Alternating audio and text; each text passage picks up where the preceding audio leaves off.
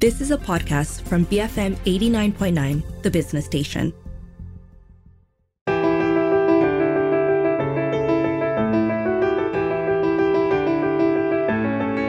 Hello, you're listening to Beyond the Ballot Box with me, Dashran Johan.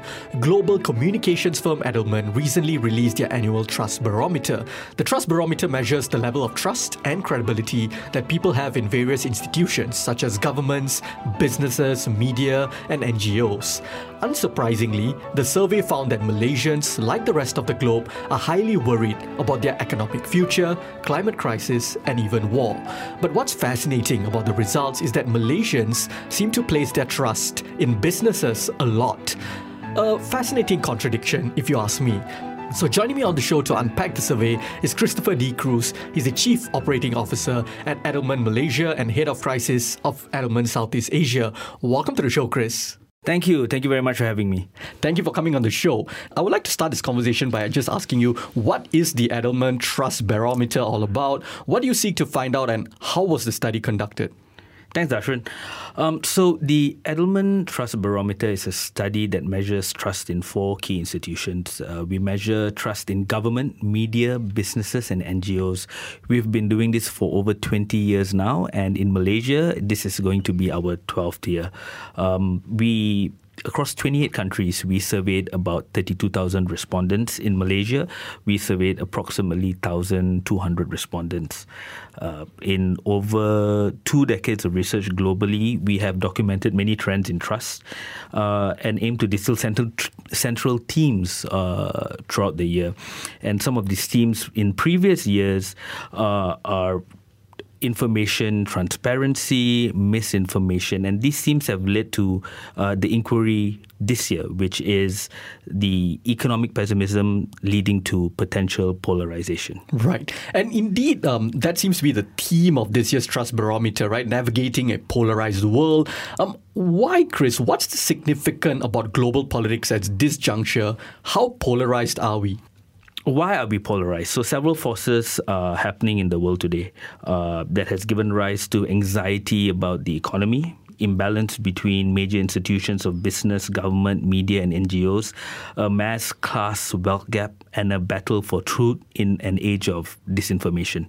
So we see how these macro pressures manifest at an individual level in a set of fears ranging from inflation to nuclear war. And these uh, fears sit on top on, of pre existing worries about job losses to automation and the impact of climate change. Uh, economies around the world are collapsing, leading towards inequalities which are income based and this affects levels of trust where we see people in the top quartile of income living in a different trust reality than those in the bottom quartile. And these intensified economic and social differences have led to an environment of what we call creeping polarization. Right. And what are the most polarized countries in the world right now? So right now we see uh, countries in three different quart- uh, quartiles, right? Uh, severely polarized, uh, polarized, moderately polarized, and less polarized. In the severely polarized segment, we've got Argentina, Colombia, U.S., South Africa, Spain, and Sweden.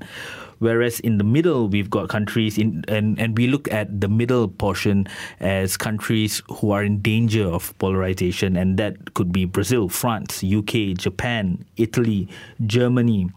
Closer to us in the less polarized quadrant is Malaysia, Saudi Arabia, Singapore, UAE, China, Indonesia, and India. Right. So you mentioned Malaysia as less po- in the less polarized category, but if you you know just rewind back to GE15, um, since that moment until today, um, political analysts, um, observers, um, academics, uh, the, the entire discourse has been about how polarized Malaysia is. Um, the election results um, led to a hung parliament. We talk about being polarized across racial and religious lines and how that is intensifying. So why then does that not reflect in in your when you're in your research? That's a that's a really good question. Mm. Uh, so in the way we capture polarization, we first ask people how divided they felt their countries were on certain issues. Right. Uh, and we'd like to uh, ensure that that is distinct from political ideologies. Uh, as people see more and more division in their countries, we sought to check whether they felt if those divisions are seen as more entrenched which means insurmountable, they can't be overcome, or uh, there are divisions, but they can be worked on. So we must understand when we look at uh, the trust barometer results, the Edelman trust barometer results in Malaysia that we are looking beyond political lines. Uh, we are looking into societal issues. Uh, the questions that the study asked to measure were, were, asked to measure divisions and polarization that may not be re, uh, related to political ideology, but what matters to me as an individual and an extension of that us as a community. Right it's actually really interesting to me that while our our election results seem to be polarized, there seems to be a consensus among Malaysians about the issues that matter to us. Right. And I see this as a signpost for our institutions to take heed of. Absolutely. I think that's a huge um, positive. Now, what are the consequences of deepening polarization? It's a cause and also a consequence. Right. Uh, and uh, we looked at polarization is a cyclical problem mm-hmm. where it exists as both, like I said, a cause and consequence. And a lack of shared identity leads to a fear of differences. And that can lead to distrust and polarization, which leads to further distrust, distrust and further intensification of differences. So really it's become it has the potential to become a, a vicious cycle. But what are the forces that lead to polarization? Well, perhaps you can list them down first, discuss how you arrived at them, and then we will dive deeper into each throughout the conversation. Right. So it's four forces. Mm-hmm. We've, we've bucketed them into four forces. One, economic anxieties. Uh, economic optimism is collapsing around the world with 24 out of 28 countries seeing all time lows in the number of people who think that their families will be better off in five years. Uh, Malaysia's economic optimism has fallen 20 points compared to the previous year. Uh, across the 28 countries, we ranked 13 when asked if we believe that uh, you and your family will be better off in, in five years. Second, institutional imbalance. Business as an institution is seen as both competent and ethical, which means you're under pressure as a business to step into the void or the perceived void left by the government. Uh, mass class divide. Number mm. three, people in the top uh, quartile of income live in a different trust reality than those in the bottom quartile, with a 20 point gap in Thailand, the United States, and Saudi Arabia. In Malaysia, there is an 11 point gap in trust between the low income and high income masses. So, really, we are seeing based on your income levels and your environment, there are two distinct trust realities within the same community. The last one is the battle for truth. In the age of disinformation, uh, a shared media environment, be it traditional or social, and the way we consume media has given rise to echo chambers, mm-hmm. making it harder to collaboratively solve problems. Media is not trusted, with especially low trust in social media institutions. What does this mean? This means that institutions need to work together, businesses, your employers, the government, NGOs, to provide accurate, timely, and more importantly, unbiased information to their stakeholders. Let's um, dive into some of the details of your study because it's very, very fascinating. Now, your study found um, that only 35% of Malaysians believe that they and their families will be better off in five years. Now, this is represents a 20 point decline from 2022. Uh, what accounts for this? It boils down to fear. Mm fear, a personal fear for myself, a personal fear for my family, and anxiety that I will not be able to live in, uh, to thrive in the next five to ten years. Uh, so there isn't a single democracy with a percentage point above 35% that believe that livelihoods will be better in five years, and that's alarming. So that's a global phenomenon. Global, right? And uh, and in Malaysia, we sit at the thirty-five percent mark. Right. Um, and the the economic anxieties, the collapse of economic optimism that happened after the, the pandemic uh, on has has not only permeated on a global level, but it has trickled down on an individual level. Uh, the globally, people have been really affected by inflation. Malaysia, we just announced a rise in inflation, uh, and there's been a dramatic collapse in optimism around around the world. That, that's also been true for Malaysia. Hmm. And we asked people how they felt about their economic prospects. Did they think that they they and their families will be better off? Responses to this question has been steady over the past few years, but the stunning 24 out of 28 surveyed are reporting all-time lows, including every developed market in Malaysia, especially the rise of cost of living will continue to be an issue. Our expenses on health, housing, water, electricity, groceries has increased 4.4 times. Just this week, we saw the announcement that inflation has risen to 3.3%. Absolutely. Uh, um, and, and these are, you know, real serious concerns. With that in mind, um, Chris, how much does do Malaysians trust in the Institute of Government? So, over 50% of Malaysians uh, say that they trust government as an institution. Right. Um, two years ago, we saw an increase in trust in government. Uh, why? We can only hypothesize. This is a reflection of what Malaysians have told us. Mm-hmm. However, the handling of the pandemic um, compared to various markets around the world, uh, Malaysia seemed to have come out on top. There was even a point where we were at zero cases. So, that taught us that Malaysians will reward action, not mm. just words. Malaysians reward, they will reward you with their trust. But we have to remember that trust is a currency. We do believe that trust is a currency that you can build, that you can earn. Reputation is what you've done until today. So how, that also means that you have to continually uh, work to building trust. And right. as soon as you lose the trust, it's a slippery slope. For example, the floods last year, right. NGOs were seen as much faster to uh, activate to help the, the Malaysian public uh, versus the government. So you, we have seen a fluctuation in trust uh, for the government. That is not to say that Malaysians are not ready to trust government as an institution. They are ready, but uh, the government needs to collaborate with the other institutions to ensure that they show that they are willing to collaborate for a better future for the stakeholders. So the 2023 barometer is, as you say, you know, it shows Malaysia as uh, less polarized than other countries. Um, but there's this term called hyper localization. So the the uh, survey shows that um, there's been uh, a hyper localization of trust within communities. What does hyper localization of trust mean? So this means that you and I trust the people and the organizations and the institutions that we have daily, day to day interactions with, be it my friend, my neighbor, my employer, my boss, my co worker.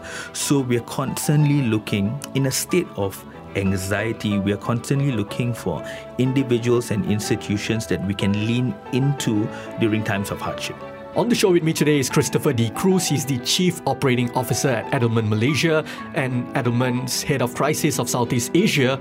After the break, we discuss why Malaysians trust businesses more than governments. Keep it here on Beyond the Ballot Box, BFM 89.9.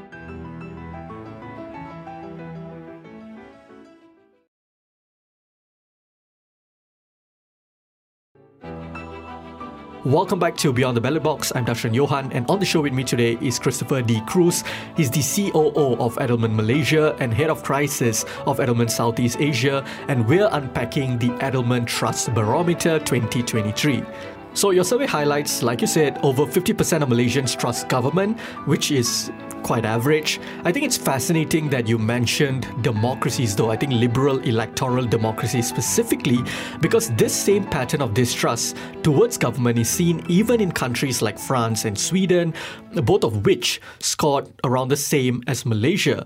Whereas things appear different in countries like China, where trust appears to be at 80 plus percent. Of course, there could be various factors there. Now, it's easy to see why um, there's a massive distrust towards government and politicians in general in Malaysia, um, especially since the past decade have been clouded with corruption scandals and political instability. However, here's where things get interesting. The survey highlights that Malaysians have reasonably high level of trust towards businesses. What could account for that, Chris, given that businesses and corporations are the ones, when we look at it from a global level, even in a Malaysian level, they are the ones involved in wage suppression, plundering the planet, and causing the climate crisis to worsen. They are also the main contributors to rising costs, causes, rising costs of housing, healthcare, and education. Very interesting question. We have to understand that business as an institution is far reaching. Uh, yourself, you might have an, a relationship with a business as an employer. Uh, you might have a relationship with a business as a provider of a good or service. Uh, or telecommunications or technology. So we've got a multifaceted relationship with business. So we can't take business as just one institution, but when we dive deeper, on our day to day, we have different relationships with businesses. There is an opportunity, and we've seen it with uh, brands like Maybank and Microsoft, who have provided platforms to help the communities that they operate in for upskilling, for the uh, promotion of SMEs. Uh, you know, there's Sama-Sama Lokal, and Microsoft has their own platform as well. So there is an opportunity for businesses to do good business while doing good. Uh, another study that we do, uh, uh, Edelman does, has shown us that more and more over the last five years, consumers are willing to spend money with businesses and brands that have the same values as they do.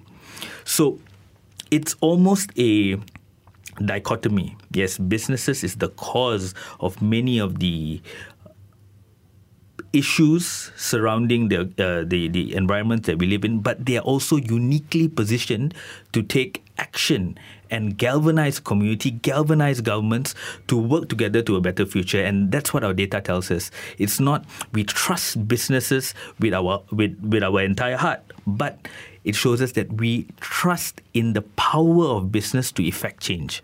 Right. I think that's very interesting. So, on that same note, um, Malaysia is ranked eighth among nations with high trust towards their employer, right? Um, among the people surveyed, I think they're ranked eighth.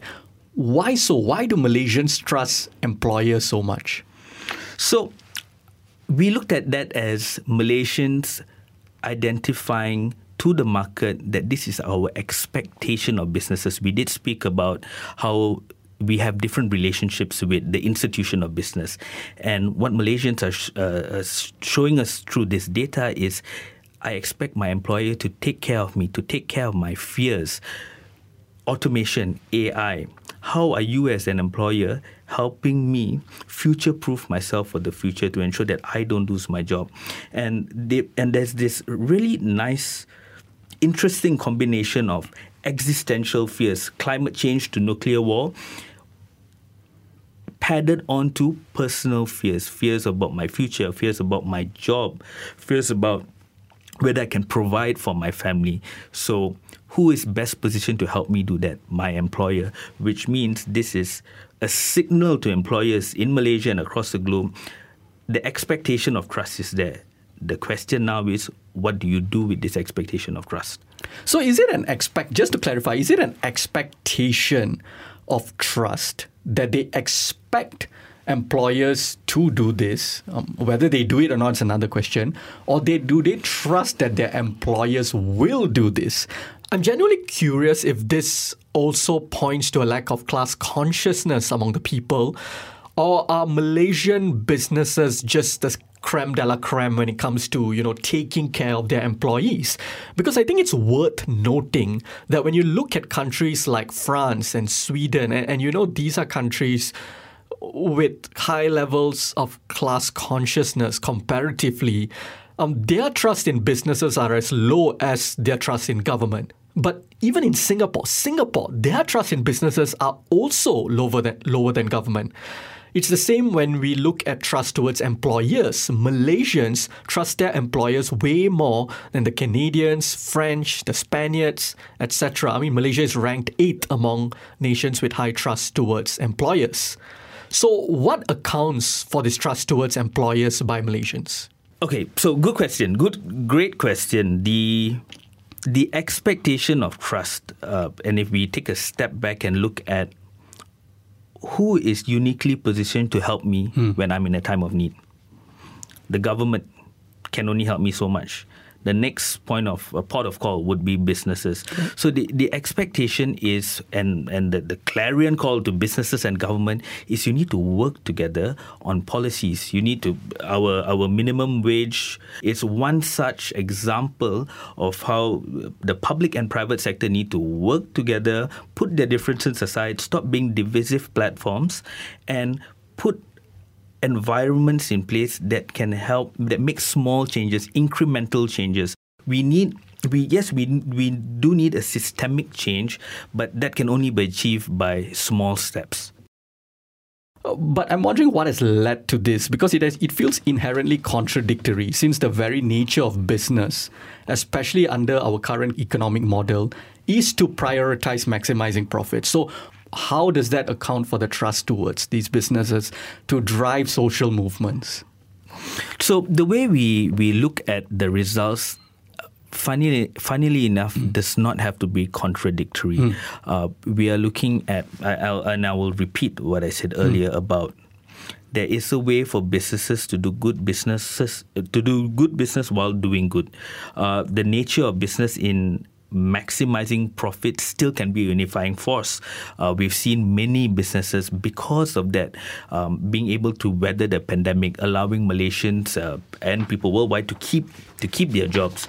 Uh, and over the pandemic, in that aspect, from a perception standpoint, the people might have perceived businesses to have done more in, in protection of the people's livelihood and economic status than other institutions. Yes, I agree. Uh, a fundamental systemic change is also important, uh, but in a climate where more specific, more smaller, immediate steps need to be taken first, so that the cumulated results will ultimately lead us to a larger, fundamental, systemic change that we seek. I think we are, um, you know, heading towards a, a stage where people need to come together and, and work on these issues that you have talked about, right? So, how do you envision a future where businesses, government institutions, and the media work together to create a society that prioritizes the well being and empowerment of all individuals rather than the interest of a privileged few? it comes down to one thing. The results have pointed us to one thing care. You need to care for the people that you are responsible for. You need to collaborate. The, the, we are anxious as a people, we are fearful of our futures. Show that you care and follow that up with action. Um, so collaboration is the best way to go from from here. Right. And the issues prevalent in Malaysia and on a global scale, and I'm sure you will agree, are more than the responsibility of just one institution. It needs to be a collaboration.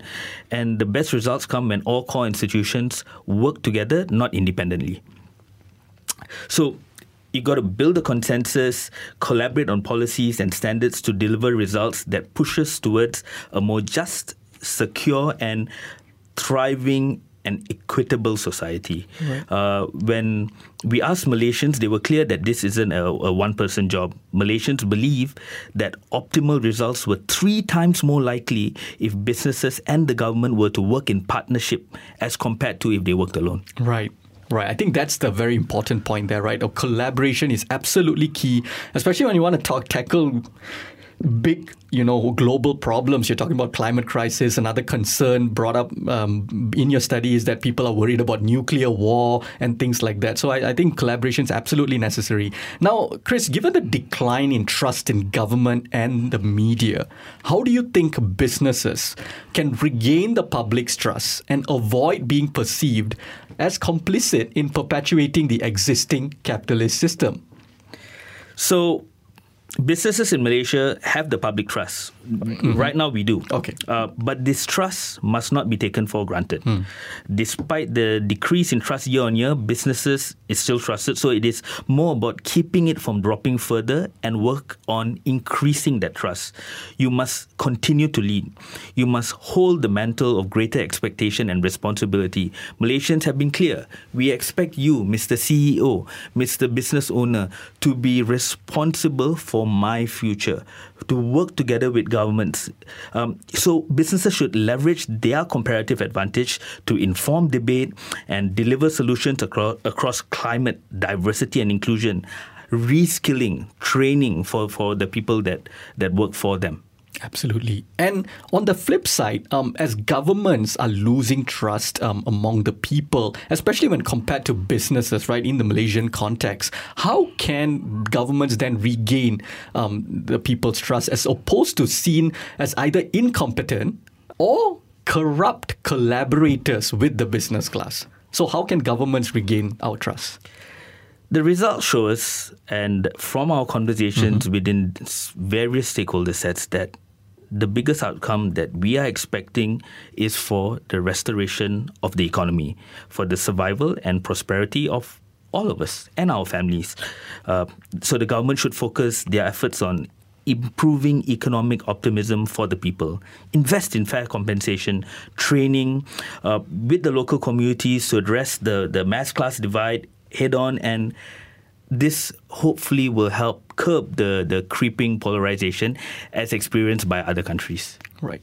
We've been unpacking the 2023 Edelman Trust Barometer. So before we wrap this conversation up, could you um, have would you have some final thoughts or a final message for us? Yes. So so to borrow a phrase from philosophical entertainer Alan Watts, trust is the bridge between the known and the unknown. And I think our results help shine a light and make the unknown a bit clearer. Uh, our data helps uh, provide an actionable way for our core institutions.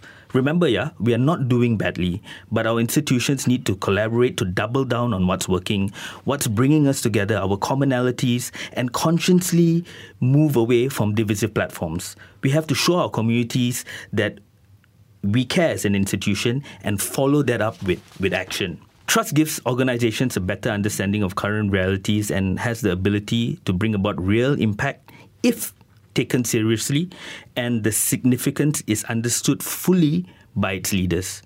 Sincerity and action will be key, or our institutions may fall into the trap of virtue signaling.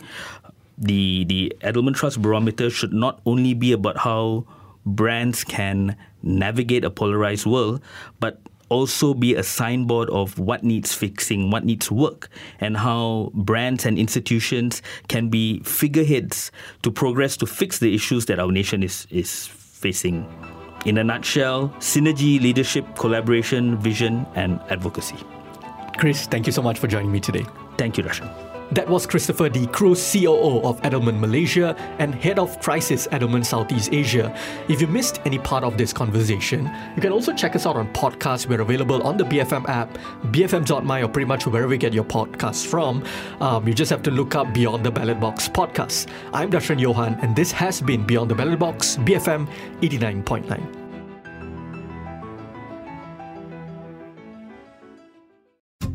You have been listening to a podcast from BFM 89.9, the business station.